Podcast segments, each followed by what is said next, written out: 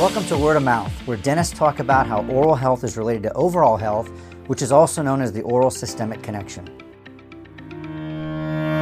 The information provided on this video is not intended as medical advice and should not be interpreted as such. If you seek medical advice, please consult with a healthcare professional. Also, the information in this video represents the thoughts of the individual speakers, and the views expressed in this interview do not necessarily reflect the views of the IAOMT.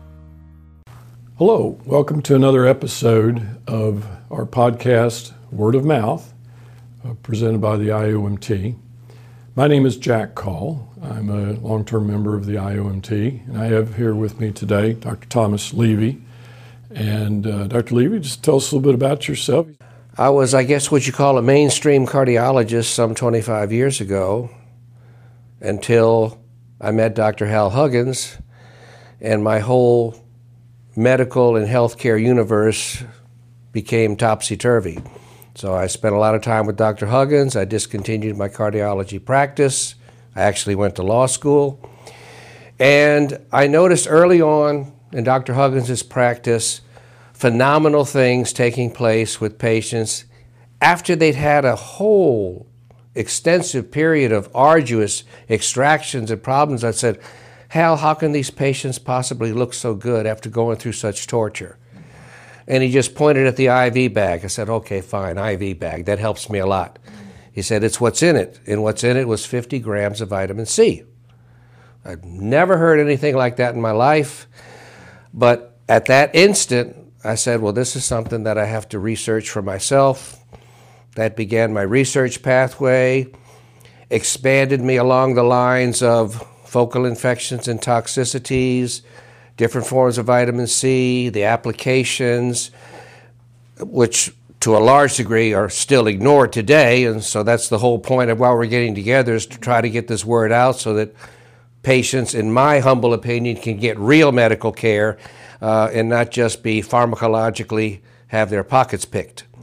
So, uh, and most recently, I'm on the magnesium bandwagon. I have a book coming out, Magnesium Reversing Disease.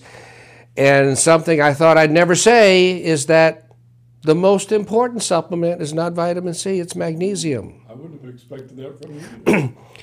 Point being is magnesium deficiency underlies virtually every disease in virtually every person as a provoking and aggravating uh, and exacerbating factor. And the only thing that can substitute or take care of that is magnesium. On the other hand, if you're severely depleted of vitamin C, you can't be made whole with other antioxidants, but you can be partially compensated for with other antioxidants. So, absolutely, you still need vitamin C and lots of it. But if you had to absolutely give up one or the other one, I'd say you don't want to give up magnesium because nothing can, can undo the damage that a magnesium deficiency does except magnesium. So you mentioned earlier about the focal infection, which is what your main um, title of your presentation with us here at this conference is about.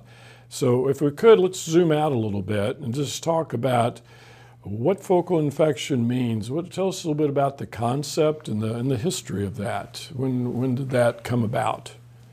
Well, of course, the real concept of focal infection, although it's been present maybe for centuries, really came into focus with Dr. Weston Price and his work, and the fact that whether you like the news or not, all root canals are infected, and the work of Dr. Boyd Haley proved that. It's a question, though, body wise, of how well your body copes with the infection. Yes. Some people, a root canal will kill with a heart attack in six months, and other people will have a root canal for three decades and do fine. That's what's so puzzling and confusing is is what then influences that. And so that's what you talk about. Right. And and the other thing to do to, to sort of expand the category when we talk about infections i think it's i sort of put it in three categories. You have a generalized infection like the flu like a viral infection like ebola like lyme like anything uh, acute or chronic but it's generalized then you have the focal infection, which might be an abscess tooth or, or focal infection in your tonsils or gums. And then finally, something that to my knowledge, has not been really recognized as an entity unto itself, but I hope to introduce this concept, if you will, with this presentation, is what I call pathogen colonization. Yeah. Okay? It's not an abscess, it's not a generalized bodily infection, but it's pathogens continuing to proliferate at a low level, oftentimes protected by a biofilm, so you never really get a chance to completely eradicate them, yet they're generating toxins, as the expression goes these days, 24 7. And although you can have pathogen colonization just about anywhere in the body, and one of the most common areas is the coronary artery, which is why you get coronary artery disease, atherosclerosis, heart attacks. The most common area is the nasopharynx, okay, and the upper respiratory airways. And we're also seeing that there's now an increasing amount of literature that's showing the chronic swallowing of these pathogens 24 7 is one of the major contributors to why so many people have so much problem with their bowels and their GI tract. I mean, you're swallowing nonstop pro-oxidant toxins and pathogen breakdown products when you have a chronic colonization in your upper airways and you haven't effectively gotten rid of it. And the more I've gotten into this, the more I've realized, to my satisfaction, hasn't been proved yet, is that once these pathogens colonize and take hold and have their biofilms, unless you really have a specific directed way to break down that biofilm, you've got it for life. You've got it for life. Uh, and we just sort of accept the sinus problem and the drip and the cough and the, and the bad breath. I think horrible, funky breath is, for most people, uh, and it may have started, they may not have had that, let's say, six months ago, but they had a cold or a flu, knocked out all the normal flora, got pathogens to grow in there, never knocked it out completely, got the biofilm overgrowth, and now they have the chronic putrid breath of, of pathogens proliferating. So, going into all of that, uh, not only looking at the pathogen colonization, but also some other factors we can talk about. Uh, actually, make it possible for you to coexist with your focal infections without them bringing you down. So, the modulation that you talk about um, with various, uh, I guess, techniques or supplements. And obviously, with a generalized infection, a focal infection, or a colonization, the best thing is if you can get rid of it, no doubt about it. So, if you have an infected tooth or you have a root canal, the best thing for the guarantee of your optimal long term health is to get that thing out of there. Now, there are a lot of circumstances under which somebody doesn't want it taken out, won't give the dentist permission to take it out, and say, but do what's best for me without taking out the tooth. And you know, in dentistry, we've been in the mode of saving teeth. That's the dogma that's ingrained to us in our training in dental schools and actually our society. You know, when you think about it, everybody wants a great smile. Uh, I mean, there's jokes about uh, where I'm from in Kentucky, you know, as far as how many teeth you have and that kind of thing. So it's, I think it's looked on as um, so critically important to maintain all your teeth despite uh, these concerns. And, and that's something very difficult for people to, to work through. So, no, so many dental practice are, you know, keep a healthy smile. It's all about cosmetic, and cosmetic's important. Nobody, nobody wants to look like they can eat corn on a cob through a picket wire fence. You know, they they want to have something presentable. But given the options, most people want their health optimal, even a little bit more than that. And so you try to find the balance between the two. Yeah. So let's talk a little bit more about uh, then this this modulation concept of um, trying to perhaps I don't know if this is the right way to phrase it, but um, try to improve the, the biological terrain, the host resistance, if those are appropriate terms to use, uh, or, or is, is it something else you'd prefer to describe? Well, I've, I've, to my found to my satisfaction, it all comes down to oxidative stress. Yes. And the degree to which you have increased above physiological levels, because there's physiological oxidative stress. I mean, Yeah. Oh, yeah. Okay. I mean, uh, Above to be alive, you physiological have levels, to have. Yeah. What is that oxidative stress doing pathologically to your body, and what mm-hmm. can you do to modulate it? And let me backtrack first and say, because I think this is extremely important and is not really realized as well as it should be as we talk about oxidative stress and disease. And it's true. You see oxidative stress with disease, and you see a disease with oxidative stress, and they're always partners. Well, oxidative stress means more an abnormal number of biomolecules RNA, DNA, proteins, lipids, structural proteins, uh, enzymes are oxidized. They've lost electrons. Then they're reduced. They have normal electrons. When a biomolecule is has not lost electrons, it's normal, 100% normal, and it will have 100% normal function.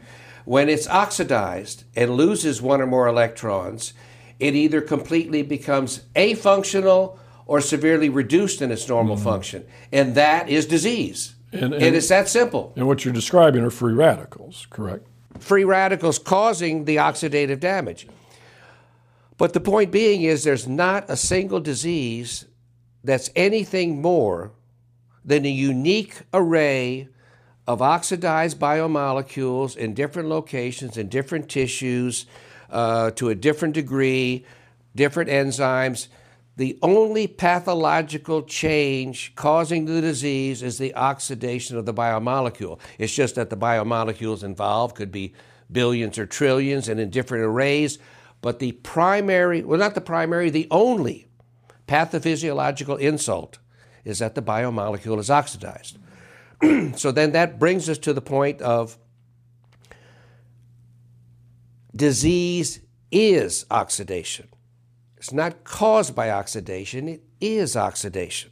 Okay. Small, maybe a small point, but I think an important point to latch on to is that you oxidize enough in the wrong areas, that's your disease. Eh, you don't, you don't have some sort of magical Alzheimer's process infiltrating your neurons or, or Parkinson's or cirrhotic liver. This, it's all oxidized biomolecules. now, so that brings us to what I call the two main prongs, or what should be the two main prongs of treatment. One is to prevent new oxidation, and the other is to repair old oxidation. Okay? Prevention, that comes down to what we're talking about focal infection. Infections anywhere are your primary cause, total volume wise, and around the planet for increased oxidative stress in people. Infection. Whether you've identified it or not, secondarily, you might have a unique exposure to some environmental toxin and this, that, or the other. But all toxins inflict their damage by causing, by directly oxidizing something or causing it to be oxidized. So pro-oxidant and toxin are synonyms. They mean the same thing. so then, great supplementation and anything you can do to increase antioxidant capacity in the tissues and start reducing oxidized biomolecules, that's your therapy. Okay. But the most important thing, and Dr. Huggins taught me this many, many, many years ago when I was talking about trying to make someone better, and I wasn't talking about what was causing it. And he sort of got frustrated with me, and he said, Tom, I said, Yes, sir. He said, You can't dry off while you're still in the shower. That's a great, great. I said, Wow. I mean, and you can't cure a disease until you stop what's causing the disease to be sustained. Same thing. So, finding and addressing these infections, and there's a lot of asymptomatic infected teeth, root canals, infected tonsils. Most tonsils, vast majority of tonsils that are present in a mouth that's had root canals or asymptomatic abscess teeth for not that much time, maybe six months to a year, no more, the tonsils become chronically abscessed and infected. And even after you remove those teeth, the tonsils stay that way, even though they appear morphologically normal. now, would, would an individual have symptoms of these No. chronically infected? No, no, that's that's the bugger about this, okay? And it's a whole other story, but it's turning out Dr. Malika, Dr. Harris, doing uh, direct intratonsillar injections of ozone might finally be a way to help tonsils heal themselves without directly going to tonsillectomy, which, take my word for it, is one of the most miserable things you can do to yourself as an adult. Okay. So, those, you have environmental exposures, and then you have what the hiding in plain sight sorts of oxidative stress, which I call the three toxic nutrients calcium, iron, and copper. You need all three of them for life, and if you get above a certain level of them, they kill you or they make you sick. Okay. So and there's not many things like that. I mean, you know, you, you can't overdo vitamin C, okay, but uh, uh, well, the, the iron is a whole other story. But anyway, those are sources of oxidative stress. So you need to address that. And then finally, the things that come into really important play are hormones. Okay, hormones are important, in my opinion, for two primary reasons. They accelerate desirable physiological processes, number one. And number two, by their very nature, they minimize accumulative oxidative stress. Even though hormones do many different things, I will maintain that they all share those two qualities. Well, of course, the number two is the biggie modulating oxidative stress and minimizing oxidative stress. Estrogen, testosterone, cortisol, insulin, and hydrocortisone all decrease oxidative stress. now, more specifically, and this is what I'll get into in the talk, or I've gotten into in the talk, is that to really bring it down to a simple, com- simple but accurate common denominator, is that 100% of disease is increased intracellular oxidative stress. Well, I noticed that that caught my eye when you made that distinction about intracellular. So I'm really curious I mean, why you can, why you, you, can have an abnormal, out of balance extracellular system, but that Yeah. can't exist if the intracellular is normal. okay Okay, that you, you you have so one begets the other. okay If you can normalize the intracellular, downstream you've taken care of the extracellular as well. Mm-hmm. And I think I mentioned this earlier. If a cell that's part of a diseased tissue or organ, it, in order for it to contribute to that disease, it has to have increased intracellular oxidative stress. And when you have cancer, it goes even higher. Mm-hmm. Okay. When, by whatever mechanisms, you can bring that increased oxidative stress to normal physiological levels, that cell is normal, okay plain and simple. Mm-hmm. And if you've done that to a large majority of the diseased uh, cells and the mm-hmm. diseased tissues, you've cured the disease. That's simple. So, um, as it turns out, in reviewing the literature, uh, another book I wrote, Death by Calcium, shows that, and the, the literature is extensive, that all increased intracellular oxidative stress is caused by and marked by, it's both the cause and the marker of increased intracellular calcium. Period. Excess calcium is one of the worst things you can possibly do to your body. Okay? Thus the title of the book, Death by Calcium. Mm-hmm. Now, anything you can do to pull calcium out or displace calcium is going to lower that increased oxidative stress and you'll start to approach normal. Magnesium is the direct biological antagonist and competitor to calcium. You can't have high levels of both, you can't have low levels of both. If one high the other low, and vice versa. So, magnesium not only blocks the physiological roles of calcium, it physiologically blocks the channels by which calcium is taken up into the cell. Well, that just answers my question that I was wondering well, why would somebody have too much calcium intracellularly? And because of a magnesium two, deficiency. For, the magne- for two reasons. Yeah. They take it in too much calcium and they're okay. not taking in enough magnesium. Exactly. Okay. Or more importantly, not assimilating enough magnesium. So the more magnesium you get in there, the lower the calcium goes. The more you bring vitamin C in, the more you minimize the oxidative stress and facilitate that process. You have really four things, primary things that control or mark your intracellular oxidative stress. That's magnesium, calcium, vitamin C, and glutathione. Mm-hmm. Now, glutathione is important, but it's sort of a secondary player because there's nothing you're really going to do that I know of in my research that's going to specifically increase glutathione while not doing anything anything else inside. Basically, it's only when you start to normalize by the other mechanisms, intracellular oxidative stress, that glutathione levels start to come back to normal. So they're a secondary reflection of a normal intracellular status rather than the primary cause of it. Okay. Mm-hmm. so you bring magnesium in, you bring vitamin C in, intracellular stress comes down, glutathione is then free to synthesize normally, and you have a completely normal cell. Okay. So what impacts those things? estrogen, testosterone, uh, thyroid. Mm-hmm.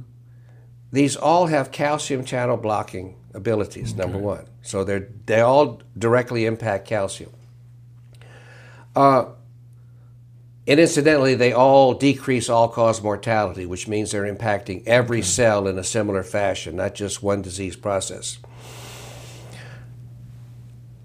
And although estrogen and testosterone are important and should never be neglected, uh, thyroid is really the master control of oxidative stress. And this was proven empirically, if you will, by Dr. Broda Barnes. Okay. He had some I think 20,000 patients. It's either 2,000 or 20,000, mm-hmm. big difference. But anyway, uh, no, uh, 1,500 to 2,000. Mm-hmm. And he had his own way of detecting hypothyroidism with temperature and a few other things, very good. And he found that most people had minimal hypothyroidism. Okay. Regular thyroid tests mm-hmm. do two things they detect hyperthyroidism and they detect massive hypothyroidism. Mm-hmm. They absolutely are insensitive to the most important epidemic, which is minimal subclinical right. hypothyroidism. Okay. And it appears that it's this important because of its effect on oxidative stress.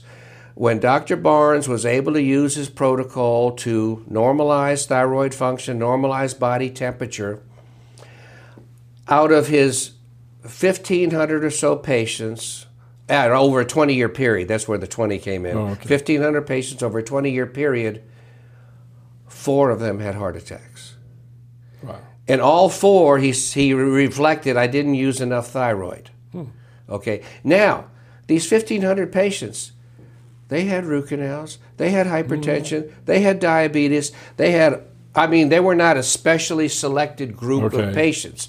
They had all the array of diseases that everybody has in the same amount, same degree, same mm. quantity, yet adjusting the thyroid function gave them almost a complete protection against a heart attack, which means it gave them a p- complete protection against the dissemination of a focal infection into the lining of the coronary artery, which I'm going to tell you underlies all heart attacks. Yeah. If not all heart attacks, then 95, 96%. Okay? Hmm, okay.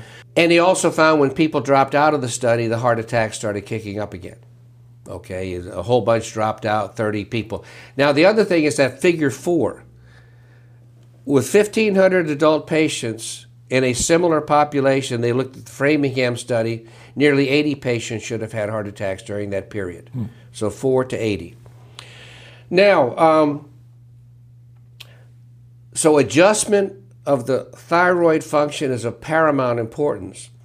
But other things of importance now, we'll go back to the magnesium and the vitamin C, are uh, estrogen and testosterone are extremely important, and they should be normalized in everybody. I mean, if you have if you think you have a person that's too old to normalize their testosterone or estrogen, then they're too old to treat. okay. Okay. Now you're much more delicate. You don't you don't push a low testosterone in an 85 year old man to a high normal. You go for a low to mid range of normal. You don't want to put rocket fuel mm-hmm. in a Model T. Mm-hmm. Okay. So that's very critical too. Now, insulin, fascinating, fascinating hormone. Um, after my own personal extensive research, it's my opinion that the only thing that the only thing that insulin does with regard to glucose is facilitate its uptake into the cell. I don't I can't find anything that tells me inside the cell insulin has some magic metabolic mm-hmm. effect. All it is is the thing that pushes or pulls vi- uh, glucose into the cell. By the same route, it pulls vitamin C into the cell. Glucose and vitamin C are competitive. So we know that Insulin plays a great salutary role by pulling vitamin C into the cell, but insulin also massively pulls magnesium into the cell. Uh-huh. Okay. How long have we known that? Is that uh, more recently understood? I don't or? know when the literature came out. I, okay. I came across it a few months ago. I don't. okay. Okay. Uh, and I think I mentioned this, but let me reemphasize it. There's 10,000 times more magnesium inside the cell than outside the cell. 10,000 mm, times. That's a big ratio. So that's a major gradient that's being overcome right, right. to get more magnesium inside Absolutely. a cell, yeah. and that's what insulin does. It's amazing.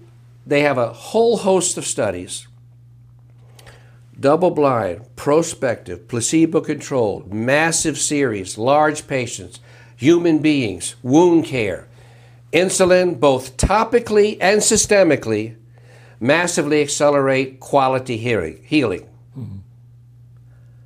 But how many wound centers around the world routinely use insulin? Hmm. Maybe none? Yeah, that'd okay. be my guess. So, and this is one thing that frustrates me a great deal is there's so much information that's been discovered and it's never used. Now, I'm not going to get into the politics of why it might or might not be used, but but we have we have the answers if we want to use them. Okay, so insulin does that. Hydrocortisone.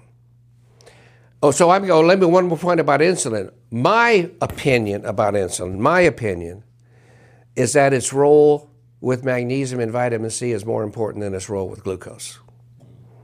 Okay. Now, hydrocortisone. Hydrocortisone is considered, I think, maybe the most potent anti inflammatory there is, right? Absolutely. Pretty close. All right. what is inflammation? Inflammation is an area that has lost its antioxidant, mostly vitamin C, and that inflammation stimulates an immune response and the first cell to show up for that immune response is the monocyte, which has 80 fold more vitamin C inside it than the serum. So I'm going to tell you that the primary role of the immune system is to deliver antioxidant capacity where it's been acutely depleted. And to continue to exert that effect until the antioxidant capacity rises, which is why you have chronic inflammatory responses because if nothing ever changes in the patient's supplement or, or diet to bring more antioxidants in, you're never going to quell the inflammation secondary to the antioxidant depletion. And then the chronic inflammatory response gives you all these collagen vascular diseases and all these other things. And then what do they try to do? They try to give you drugs to suppress your immune system. Okay. well, the mechanism by which hydrocortisone exerts its function, in my opinion, and we have some data, and the rest is my conclusion, is hydrocortisone's, in my opinion, primary almost sole function, but primary function, is that it's designed to pull vitamin C inside the cell. That's it. Okay. We also know, if you study the literature, there's nothing more potent as an anti inflammatory than vitamin C. So, really, it's just the hydrocortisone fighting inflammation by, via its ability to pull vitamin C inside the high oxidative stress cells. so, um, the point to all this then for keeping focal infections focal is that keep in mind what disease is, the increased intracellular oxidative stress that's associated with it, the factors that bring it down and normalize it, and the reasons why focal infections metastasize. Um, in a similar fashion, because cancers have extremely high oxidative stress, and the more metastatic a cancer is, the more oxidative stress is involved in the cancer cells until they reach that final threshold where they die. Adjusting your thyroid function also keeps cancers in put. Cancers, in many ways, you can visualize as the metastasis of a cancer is like the metastasis of a focal infection, and they both occur for the same reason. They set up site and lock in on areas where the oxidative stress is out of control. That's their fertile territory where they can take hold. When that's under control, they've got nowhere to go. They just got to stay put. Okay. I want to go back to, to estrogen.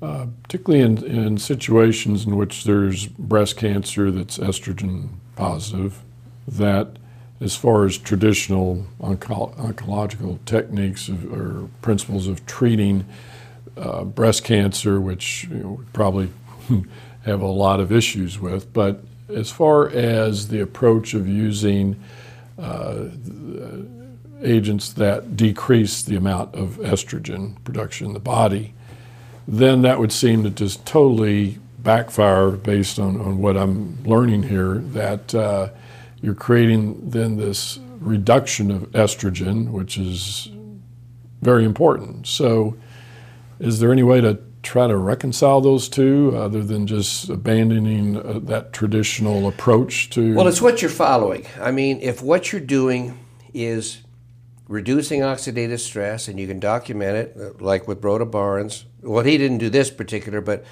bringing elevated reverse T3 levels down to normal and normalizing that ratio, and you're normalizing your oxidative stress. That's not the milieu in which a cancer can can uh, can proliferate. Um, there's a lot of positive and negative influences, mishmash involved in how you contract and develop different cancers. Okay, but uh, there's no way I would deprive a woman of estrogen who has any type of breast cancer if her levels were below normal, not low normal, but below normal, because that causes everything else to get out of balance. Uh, by in and of itself, it increases all cause mortality.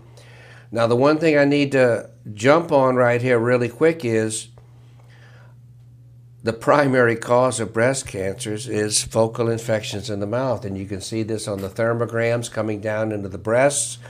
We have studies that show the lesions in, in cancerous breasts have periodontal pathogens in them. Mm-hmm. Surprise, surprise. But once again, this is you can't dry off while you're still in the shower. Mm-hmm. So don't just repair, prevent as well. Okay? And once you, so you don't do one thing at a time, you do everything all at once. Okay? You don't just say, well, let's do this part, let's do a little magnesium, let's do a little vitamin C, let's, let's look for an infection in the mouth, let's uh, uh, use, uh, what is it, pulse electromagnetic field mm-hmm. therapy, okay. whatever you need a coordinated approach, and all of it needs to be designed toward uh, reducing oxidative stress inside the cells while at the same time stopping the factors that keep it going. Mm-hmm. Okay? a lot of women do well with both traditional chemotherapy Mm-hmm. and other agents early on. Oh, I'm I'm cancer free, and then it comes back a year or two later, or they Mm-hmm. get another malignancy a year or two later. Well, that wasn't really a successful therapy, was it? No. Okay, so you got to get rid of the factor that caused it to come in the first, place. Okay. Yeah. So getting back to, to then a, a more preventive approach uh, before the disease starts.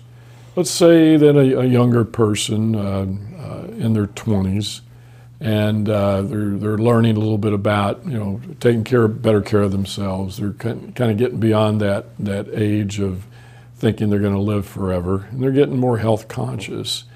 Um, tell us uh, if there's any of those listeners here. Uh, what what would be some basic recommendations? Uh, you know, where do you where do you start with this Good stuff? question. And basically, quality supplementation. You're never too young for that, and that's a whole huge subject all by itself. But because of the role that focal infections play and the extremely common nature of them, it's not limited to old people. Any, I don't care what it, what age it is. If they're five years old and they've got leukemia, they need a 3D cone beam exam of the mouth. Mm, okay. Okay, because kids at that age can fracture a tooth and have an asymptomatic abscess just as easily as anybody else. And if you don't identify that abscess and get that tooth out, the long term outlook of that mm-hmm. child is not great. Okay. Okay. So, and this was the main purpose of my book, Hidden Epidemic, where I'm looking at the 2D versus the 3D, is to promote the concept that the 3D cone beam examination should be a routine part of any initial medical evaluation for anything, mm-hmm. just as much as a glucose or a CBC or a biochem panel or anything else. Because nothing is going to find an asymptomatic infected tooth that doesn't hurt and doesn't mm-hmm. show up on a regular x ray but for this study. Yes. And then let's say you have that study, you're a young person, 20 years old, and it looks fine. Great. That's now in your file. And if, let's say, when you're 30 years old, ah, you get a little dizzy or something, you go in and your blood sugar is 300, well, yeah, you need the blood sugar treated, maybe insulin, maybe diet, but you need to have that test repeated Yes. to see if an infected tooth has popped up in the meantime. Yes. So I consider it, it should be incorporated as a routine part of medical evaluation and both medical and dental follow up because even though we know all root canals are infected, some root canals, especially if your thyroid function is in good good check, mm-hmm. are much more stable than others. Mm. And maybe your CRP will stay normal. Well, let's say your CRP starts creeping up 2.53, 3.5, and maybe the thyroid function's okay. Well, time to redo the 3D and see if the space around the root canal is plumped up to a much larger uh, abscess, in which case, and the endodontist would agree with disagree with me here because they want to do root canals forever. But definitely, after a root canal has failed, it needs to come out. Right. Okay. You, you, it's, it's almost like it's a challenge for them. I can do it right this time. Yeah, well, if you don't do it right, you've exposed this patient to another year, year and a half, two years, three years of unnecessary infective toxicity throughout her body Right. just to prove that you could do it right the second time. Right. I mean, if, if you're a highly trained, high volume endodontist, you should only get one bite at the apple if you get that bite at all. And although I would add that there are new technologies coming along that uh, some people feel will make for a safer root canal. Now that remains to be seen. Right. You know, do the, I don't do deny we, we have a dearth of studies. We Yes. need a lot more studies.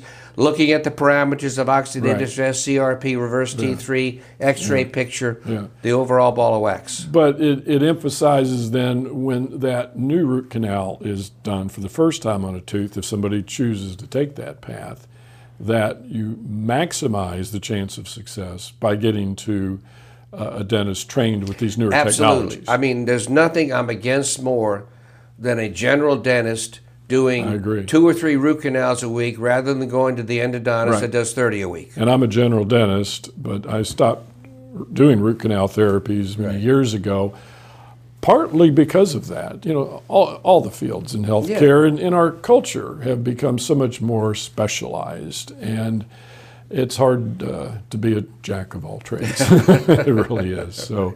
Uh, so, in respect to the, the the knowledge base and the But I want to Skill set. emphasize this, and, and I think this is obvious, but let me point it out. Mm-hmm. This means that dentists and docs need to start working together. Boy, now, a lot truth. of the dentists are going to say, well, all that sounds great, but, you know, I can't be looking at this blood work, that blood work. Well, that's fine.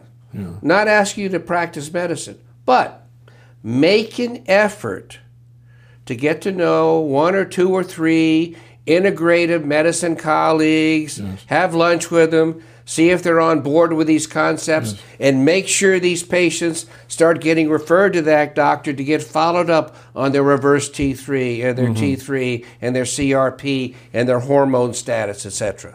Well, that's one of the things that the IAOMT has been working on the last few years is developing a professional outreach program.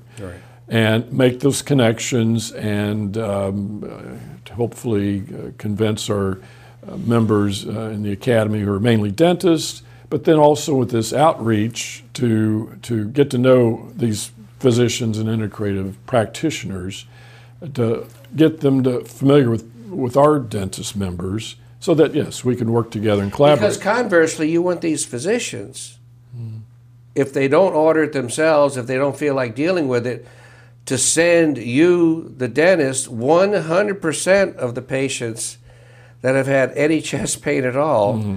To get evaluated with the 3D cone beam because mm-hmm. the data is clear. Well over 90%, probably well over 90% of all heart attacks are directly caused, not related to, not associated with, mm-hmm. not linked to, not casually involved with, directly caused by focal infections in your mouth disseminating and colonizing the coronary artery. Amen. Okay. So, Dr. Levy, on that note, let's conclude this podcast. I thank you very much for all the information you've provided us uh, and all your, your series of lectures to us over the years. My pleasure. And to our listeners and viewers, thank you very much for watching this, uh, this episode. And uh, please go to uh, wordofmouth.iaomt.org for more podcasts that are available. Again, thank you very much. This podcast has been brought to you by the International Academy of Oral Medicine and Toxicology, the IAOMT. The IAOMT strives for safer dentistry and a healthier world. We are a network of over 1,000 dentists, health professionals, and scientists who research dental products and practices, including the risks of mercury fillings, fluoride, root canals, and jawbone osteonecrosis.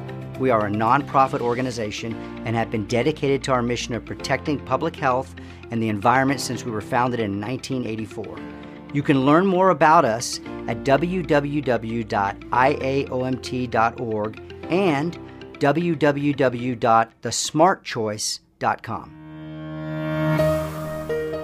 The information provided on this video is not intended as medical advice and should not be interpreted as such. If you seek medical advice, please consult with a healthcare professional. Also, the information in this video represents the thoughts of the individual speakers, and the views expressed in this interview do not necessarily reflect the views of the IAOMT